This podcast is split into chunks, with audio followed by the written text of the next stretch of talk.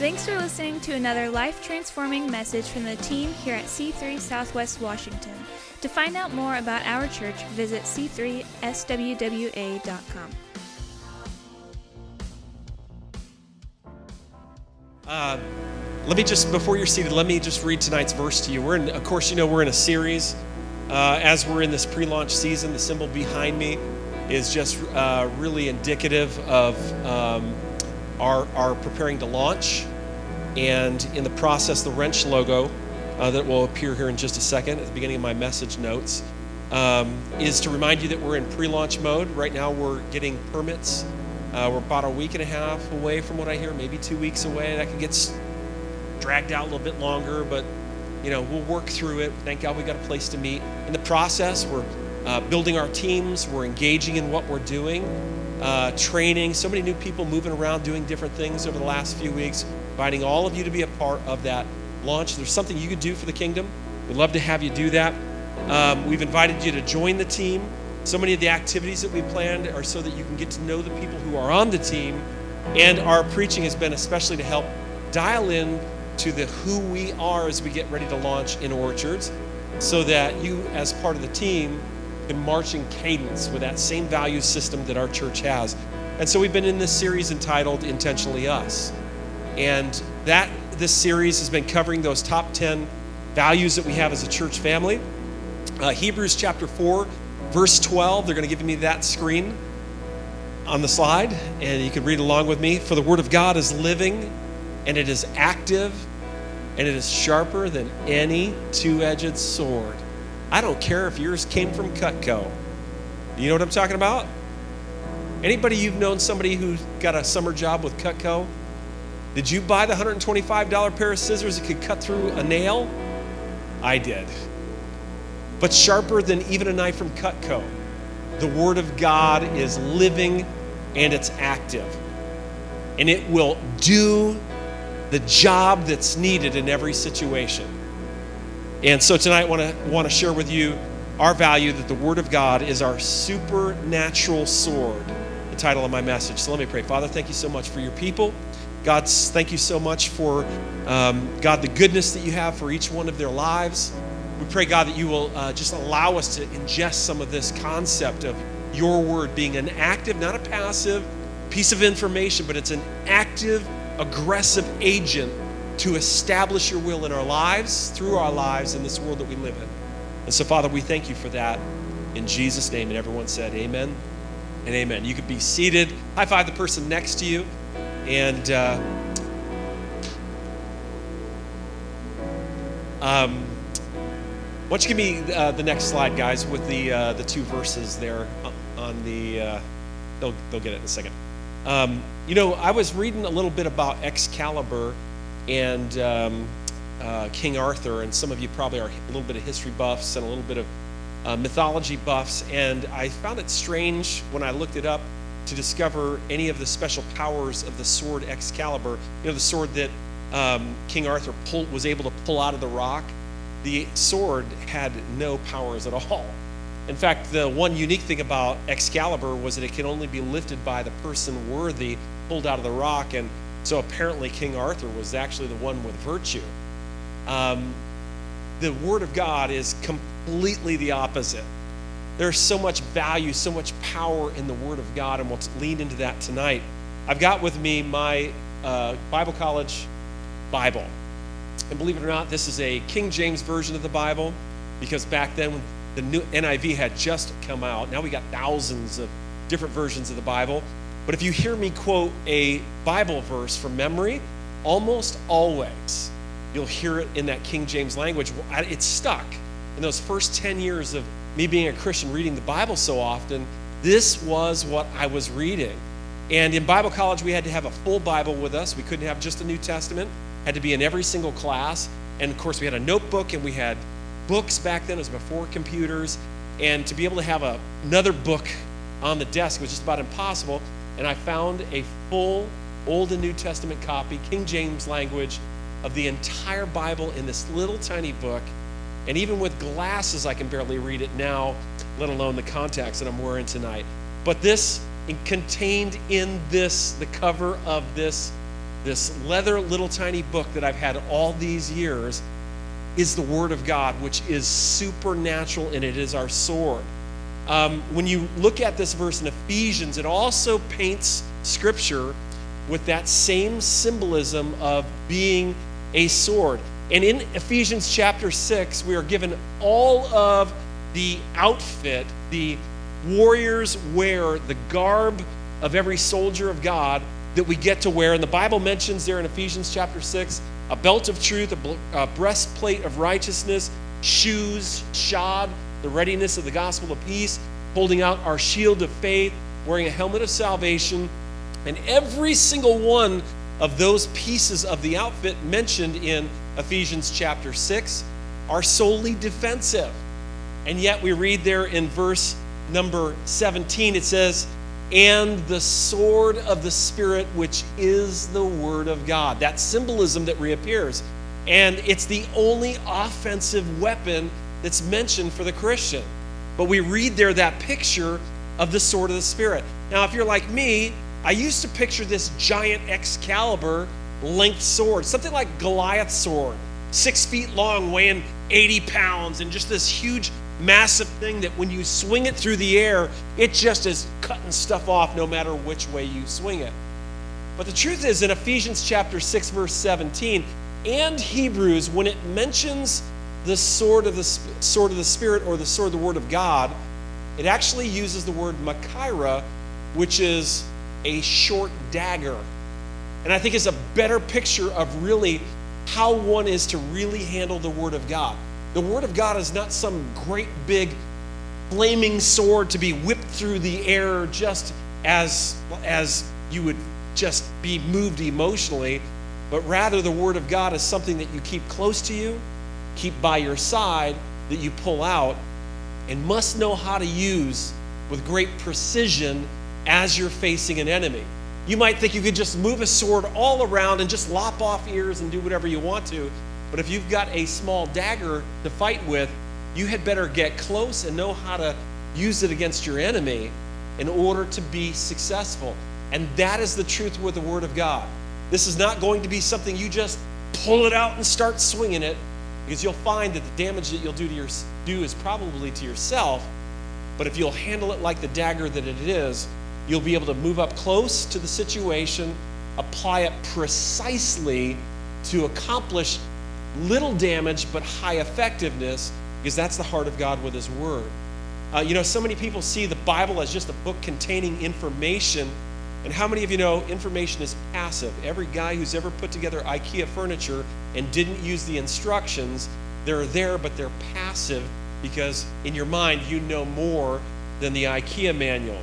Um, but the Bible is not just information, it's a powerful weapon when handled properly. So I want to give you a couple of points tonight, and I want to be able to share with you a couple of very valuable truths because my heart for you is that it's part of our church uh, function, part of our church philosophy. We read the Bible daily. I hope that's you.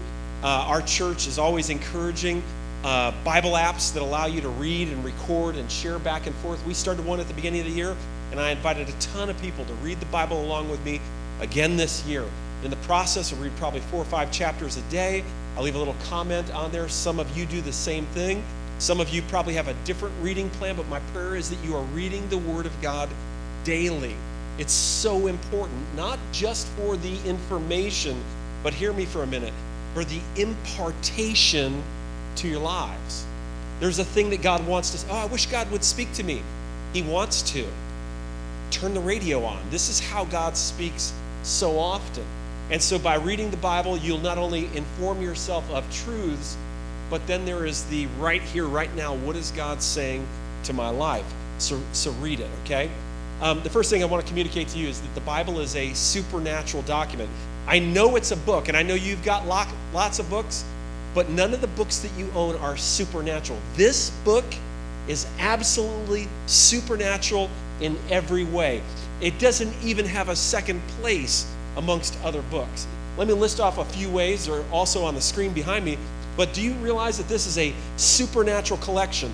66 books written over 1,500 years, over 40 authors inspired by God from every walk of life.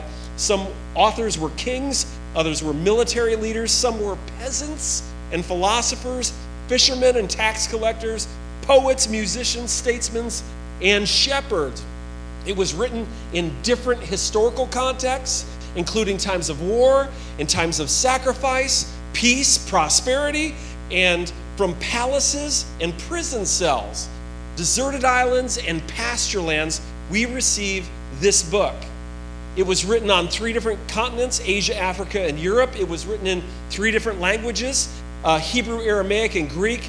The Bible includes a wide variety of literary, literary styles, including poetry, historical narrative, memoirs, satire, um, sarcasm is in the Bible, biography, and you know, I like the sarcasm part. Biography, autobiography, there's law, there's prophecy, parable, and allegory. It addresses hundreds of controversial subjects you don't even want to bring up on Facebook right now. Hundreds of them. I mean, the, the book starts off with, in the beginning, God. That's controversial in the day and age that we're living in. And yet, God and his authors are not afraid to address controversy head on. He deals with controversial topics like marriage, divorce, remarriage, homosexuality, adultery, obedience to authority, character development, parenting. Yet, despite all of these, the writers address the issues with an amazing degree of harmony. We can't get two people in a room to agree on whether it's a blue wall or a green wall, and yet God has done this miraculous uh, collection that He's brought together. It's also, as I said, miraculous in its continuity. You know, in the, there's an article in the North American Review where a writer made some interesting comparisons between the writings of Shakespeare and the, write, in the scriptures that we have in our hand. And in the process, he begins to say, it seems strange that the text of Shakespeare, which has been in existence for less than 208 years, should be far more uncertain and corrupt than that of the New Testament, now over 1800 centuries old, during nearly 15 of which it only existed in manuscript form, with perhaps a dozen or 20 exceptions. The text of every verse in the New Testament may be said to be so far settled by general consent of scholars that any dispute as to its reading must relate rather to the interpretation of the words than to what the words mean in reality themselves. But in every, check this out, in every one of Shakespeare's 37 plays, there are over 100 readings still in dispute, a large portion of which changes the meaning and the outcome of the play. That's Shakespeare. And yet God has miraculously put this together in unified way where it's in agreement on so many of these crazy topics. There's also it's miraculous in its accounts. Just read the accounts that happen in here. You've got people walking on water and dead people rising up, and people who had nothing, God was able to provide out of a few loaves of bread and some fish for an entire crowd. It's filled with miraculous content. How about the fulfilled prophecies that are in the Bible? Just as you look at the life of Christ alone, there are 351 Old Testament prophecies about Jesus who would not be born for, in some cases, a thousand years.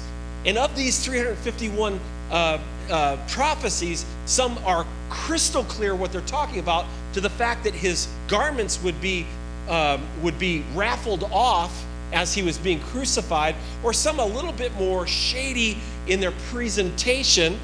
But of those uh, prophecies that we see fulfilled, you could boil it down to if only 48 of them were fulfilled that are solid as we read them in Scripture, that would be the probability of one chance in about 13 trillion. It is mathematically impossible that one person could fulfill just five prophetic utterances out of Scripture, and Jesus fulfilled 350 plus, but in fulfilling just 48, it is impossible. One out of 13 trillion chances. The mathematic point to the this these mathematics point to the fact that someone had to guide history because this is supernatural in its origin. It, there's this uh, probability story that I've heard. I don't know how accurate it is, but If you were to take the, our, uh, one of our largest states, the state of Texas, and you were to fill it two feet deep with silver dollar bills, and I was to blindfold you and take you to the state, mark one of those. Some of you are like, "What's a silver dollar bill?" Okay, Bitcoin. Okay, well, you know, if I were to take coins and put them out on the state of Texas, two feet deep, and mark one of them somewhere in the state with one side being red, and I were to blindfold Trish, now Trish would be able to do this, but I were to send her to the state of Texas, and blindfolded, she found the right zip code, she found the right street, she bent over and reached in and pulled out that one coin that was painted red on one side. That is the probability of Jesus fulfilling just 30 of the prophecies that were about him. It's miraculous in its fulfilled pro- prophecy. It's also miraculous in its provision. You realize that no one had scripture. And yet, of all the wars that you read about and the, the um, subjugation of the nation of Israel and the burnings of the temple that preserved from the original manuscripts, we have the Word of God. It has stood the test of time. Compared with other ancient writings, the Bible has more manuscript evidence to support it than any 10 pieces of classical literature combined. Um, there was a uh, pretty noted uh, French infidel named Voltaire who died in 1778, and he declared that in 100 years from his time, Christianity would be swept from existence and passed on into history. And fascinating to me that only 50 years after his death, the Geneva Bible Society used Voltaire's very own printing press and his house to produce stacks and stacks of Bibles. Every time someone goes to war with this book, they end up losing in miraculous fashion.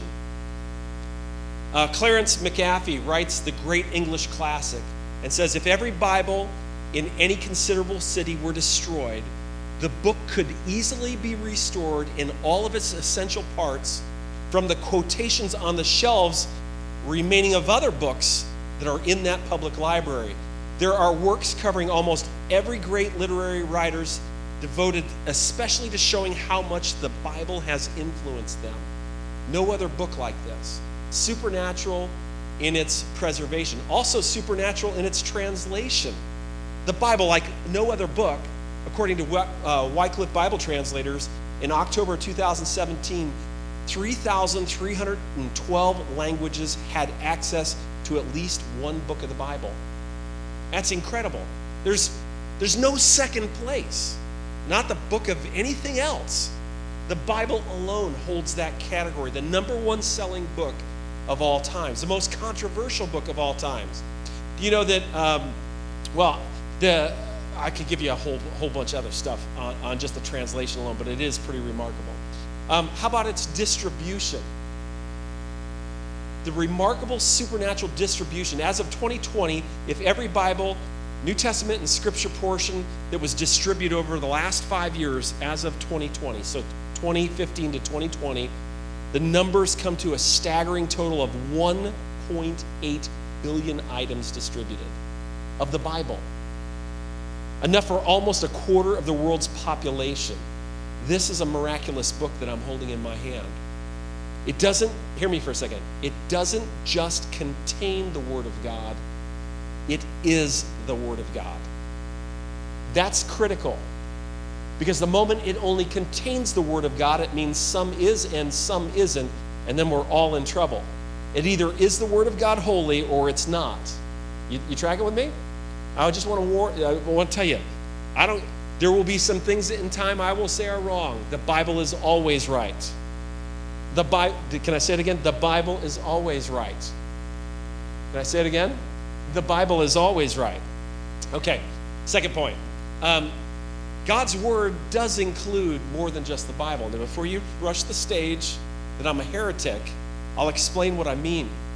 Here in the Word of God, which at one point did not exist, and the accounts that we're reading of in the Bible, this book that I hold in my hand is primarily the, the Greek word would be logos.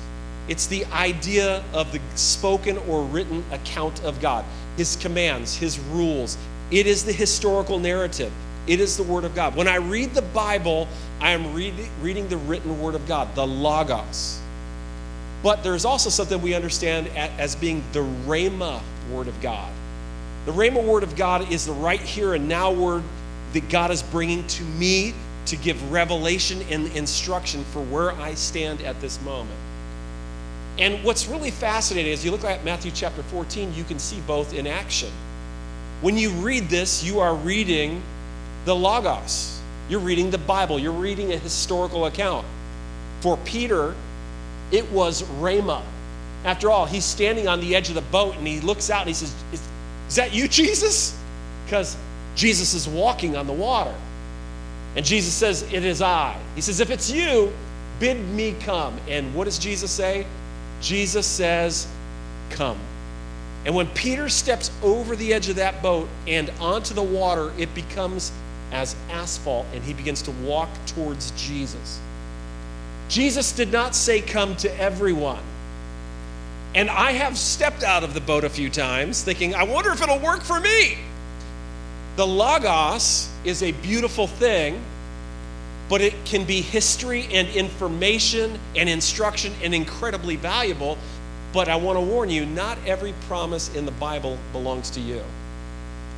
It doesn't. I've heard the song a million times. You've sung it in Sunday school as a kid. Every promise in the book, it is mine. I don't even know how the tune goes. No, it's not.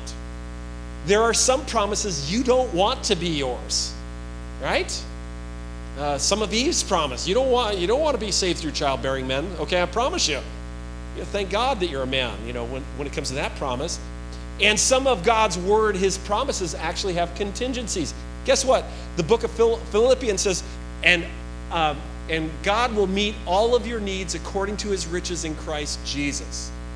While that is a biblical truth, it is also written to the people at Philippi, and he says that after he acknowledges their generosity in giving a big offering to other churches. And so, while God will meet your needs according to his riches in Christ Jesus, you can also read other scripture. If you're not generous, according to your generosity, it will be given unto you. So, not every promise belongs to you. There are some contingencies. You know, it's beautiful to see that Logos and Rhema happen at the same time. And so, a couple of things I would say is that uh, the Logos is like the bone structure, the written word of God is the bone structure, but the Rhema is the life that's within the skeleton. And so both complement one another. It's so important. You see, because one without the other robs the word of its effectiveness. You have to have both. Logos, the written word without the inspired word, is powerless and just information. It's one of the reasons why I don't just teach the Bible in a gathering like this. You can read the Bible every day, read it, get the history, get the get the theology. It's critical, it's important. I do sprinkle that in on our weekend gathering. But in teaching line by line, verse by verse, as wonderful as that is, if at some point I don't also fulfill the other side of Scripture that says, let every man speak, speak as the very oracle of God. In other words, when I step up onto the platform, or any of our speakers step up onto the platform, just to run up here and show you a bunch of Bible verses is not what God is expecting. That's to sell it short. God actually has something He wants to say to every single one of you in the room. And so part of the preparation is, oh God, what do you have for your people? Because to speak as an oracle from God, for God is to, is to come up and step behind the desk and to speak on behalf of God. I don't believe that if God were to walk in the room, he's necessarily going to go line by line, verse by verse. I believe that he's always going to be scriptural. I'll get to that in a second. But God's got a fresh thing to say to each of the seven churches in the book of Revelation, and every single one of them is different. Every church is different. And yet, when we come together as a group of people, I believe that God's got a fresh word from you. And it needs to be biblical, there needs to be biblical truth in it, but it also needs the inspiration of the right here, right now Word of God for your life. So I'd say read the Bible for knowledge and instruction, but while you're reading the Bible, say, Lord, what do you want to say to me through this? One of the best prayers you can pray before you read the Word Because if all you do is gather historical facts, believe it or not, there's a lot of people teaching biblical history who do not know God. I've been in Bible college. I can assure you of that truth. Listen for the Rhema word. And hearing what God says is sacred. Now, let me lean forward in a grandfatherly voice and give you some, some real um, encouragement here. Don't you be don't, don't be flippant with throwing the God spoke to me thing out there. Don't do it. Don't put words in God's mouth. Don't use the phrase, I feel like God is saying XYZ, unless He is really saying XYZ. Because it tends to be amongst Christians the trump card we throw out to excuse the thing we're about to do. Listen, I dated a girl one time in Bible college before I met the most amazing woman on the planet. And I kind of alluded to, you know, I've been praying about it. I feel like this would be a good thing. And I used the same excuse when I broke up with her. I was that guy. I've, I won't even get into the details of the craziness that I've, um, I've heard people just throw it out there. Well, I've been praying about it, and I just feel like this is what I should do. That's the God card. You know what? It's okay just to own your own decisions. I want to encourage you to not have to hide behind, I feel like this is what God wants me to do. Because if it's not what God wants you to do, and later on plays out to not be what God wanted you to do, you put God in a very poor light. I just own your decision. Hey, I've made a decision to quit this job. I, I, God has spoken, I mean, audibly to me so few times. And I don't need to put it out there that I feel like God is telling me this. You know why we put that out there? Because we're afraid people won't believe we're doing the right thing.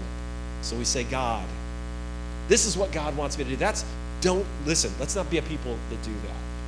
And yet, on the flip side is, when we have a strong sense that God is telling us to do something, let's communicate that. Let's be bold about that. If it's in God's word, you declare it. God's word says, and you lay it out there, and don't back up. Oh, I just feel like that maybe God would want to do this. It is in the Bible. Don't ever approach a truth like that. You're stripping it of its power. You lean forward and says, God's word says, and you lay it out there, and that truth bomb adds faith into the room right then and there. Don't apologize. Don't offer it weak. Um, the, understand that um, Rhema word also has some contingencies, so fulfill them. Oh, God's going to do great things in my life. I got a prophecy when I was down at the women's conference. He said, Oh, you're going to speak to the nations. Well, if you listen to God when He speaks, He usually says something like this I'm going to use you to do great things if you will surrender and give me your all. We get so excited, God's going to do great things, that we forget to surrender all and we stand around wondering why that wasn't fulfilled. And you know, so then you know what we need? We need a new word from God. Don't be out there. I mean, this is kind of a little catch 22. I want you to hear, strive to hear what God is saying, but the truth is, what did you do with the last thing that He spoke to you? Have you done something with that? Does He really need to give you something new, fresh to do? How about the prophecy you got last year or two years ago when, when we had a guest speaker in and he prophesied over your life? Are you living up to that one? Ah, what a fresh word it's it'll be fresh when you fulfill it, and then you can move on to the next one. Okay. All right. Uh, I think I should probably skip to the next point. Okay, next point. Um, does that? Uh, let me go back for just a second. Does, does that make sense now that the the God's word includes more than just the Bible? It is also what He is freshly saying. It will never contradict the Bible. Well, I just feel like God told me it's time to, to say goodbye to my wife and get a new one you're listening to small God, small g God, God of this world, because God doesn't contradict himself. Uh, I had somebody tell me one time, yeah, the Lord told me to stop giving this year. I just about came out of my body. That is so contrary to Scripture. I just feel like God told me I don't have to forgive you. What? God's spoken word never contradicts his written word. Ever. Ever, ever, ever, ever, ever. Amen? Uh, ne- next point, okay? Is this okay? You guys doing all right? Um, the Word of God is unlimited in power. It is crazy. When you start looking at the powerful things that we know of in the world, you know, the most powerful thing that we've really created as, a, as mankind would probably be uh, uranium bomb and our plutonium bomb that was dropped on Hiroshima and Nagasaki. When you read down through that, it, uh, Hiroshima had an explosive yield equal to 15,000 tons of TNT. And later on, it, it, it, leveled 70% of the city where it was dropped. And later on, when they dropped uh, the bomb on Nagasaki, it, um, it was a slightly larger uh, bomb and it leveled 6.7 square kilometers, leveled it to the ground. The temperature on, at ground level was uh, understood to be at about 4,000 degrees Fahrenheit. It was so hot. It melted everything. But that, in comparison to a few of the volcanoes that have gone off, is a drop in the bucket. In the late 1800s, on the Indonesian island of Krakatoa, there was a blast that was 10,000 10, times greater than Hiroshima. Over 36,000 people died because six cubic miles of debris got shot 50 miles into the air, and it changed global weather patterns for a couple of years to follow. It created tsunamis, and the largest recorded wave was over 150 feet tall. The power to be able to do that. And yet, God, with a single word, said, Let there be. And all of the expanse was waiting for what was next light and the, the, the, the marvelous injection of the power of his word into that atmosphere created the heavens and the earth. God did not come down with a pallet and get clay and make this earth. God spoke.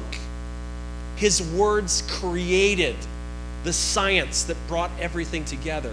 God spoken as you read through the accounts of Genesis 1, 2, and 3, God spoke. Now, He did come down with His pallet and form man, but he spoke to create the universe. He spoke to create the heavens and the earth, the light, the water, the expanses. And as you go, uh, Rowena read this tonight. Not only did he create the universe with his word, but the thing that's holding it together still is not the government and is not some good political plan and not some good societal plan. Do you understand that the world is held together still because God still injects His word into the word world where we're at. God holds all things together by His word. His word is perfect, His word is true, it stands forever, it's always on target, He has no misfires. His word goes out and it heals, His word heals our disease. When you read the New Testament, they did this. They didn't pray and even ask God to heal. They leaned out and they declared, God is a healing God, be healed. Their spoken word, like a police officer pointing at you and telling you just that, causes you to pull your car over to the side. The spoken word of God arrests disease in its tracks and sends it over to the curb. It's how powerful His word is. It revives, it saves, it sanctifies, it cleanses, it delivers, it brings freedom, it keeps us from sin gives life, it regenerates, it reveals motives, it removes unbelief, it activates our faith, it illuminates our pathway, it gives you access to the inheritance that Christ died for. There are things that God has for you that if you don't engage with the word, it's like not reading the will. It's not like executing the, the, the, very gifts that have been provided in his death and resurrection but knowing the Word of God gives you access to your inheritance, leads to prosperity and success. Our church has a deep history of experiencing the miraculous, not because we're better than anybody else, but because we believe the Word, we use the Word as the sword that it is. I can remember Pat a few years back had been to the doctor, been diagnosed with cancer was going in to have surgery, was going in for, I think, a last consultation. And in the process, she said, Pastor, I, oh. And I said, listen, we're going to get some people together and pray. And it wasn't like, listen, we're going to pray and see how it works. That was not the conversation. It was a, a forward leaning and said, the Word of God says that the prayer of faith will heal the sick. Do you believe that? Absolutely, she believes that. I know one thing, I believe that. We gathered some people around her and we prayed over her. We didn't have to ask God, according to your will, Lord, if it's your will to heal her, because we already see that in Scripture. And so we spoke to the disease. That's what the New Testament disciples did. They spoke to the disease. They said, Be healed. Silver and gold I don't have, but such as I have, I give to you, be healed. And we prayed over Pat, and she went back to the doctor, and lo and behold, something happened. We don't get what's going on. Maybe our machines were wrong, and there was no disease. So that's a five year old story. What I thank God for is that in our church, we don't have to like talk about something that God, listen, the things that God did in the Bible, He still wants to do. Don't let anybody get you on this cessationist stuff where, well, God, Jesus only healed people to prove He was God. That is not true. He healed people for a couple of other reasons. You want to know one? They were sick. That's why He healed them. You want to know the second reason why He healed them? Not to prove to you anything about who He was, to show you how you can live. He was demonstrating what the kingdom of earth, the kingdom of heaven on earth looks like. And he was showing you that you can pray, you can say to this mountain, be moved to the sea, and if you do that scripturally, it will take place. I'll never forget, well, I got a phone call from one of our uh, previous pastors on, on, our staff, um, called us up on a Friday and said, Listen, I was in at the doctor uh, just yesterday, and they've called me back, and they want me in immediately and to be prepared for surgery. And again, it was another situation. She was, they found a, a, a lump in her breast and she was packing her stuff. And so we gathered a bunch of people. and Said, before you go, before that takes place, we're going to gather some people. And I made a few phone calls, and some of you were there. We got in her living room and we prayed. We spent about a half an hour. We didn't just throw one prayer up. Okay, Lord, we pray. I hope that works out.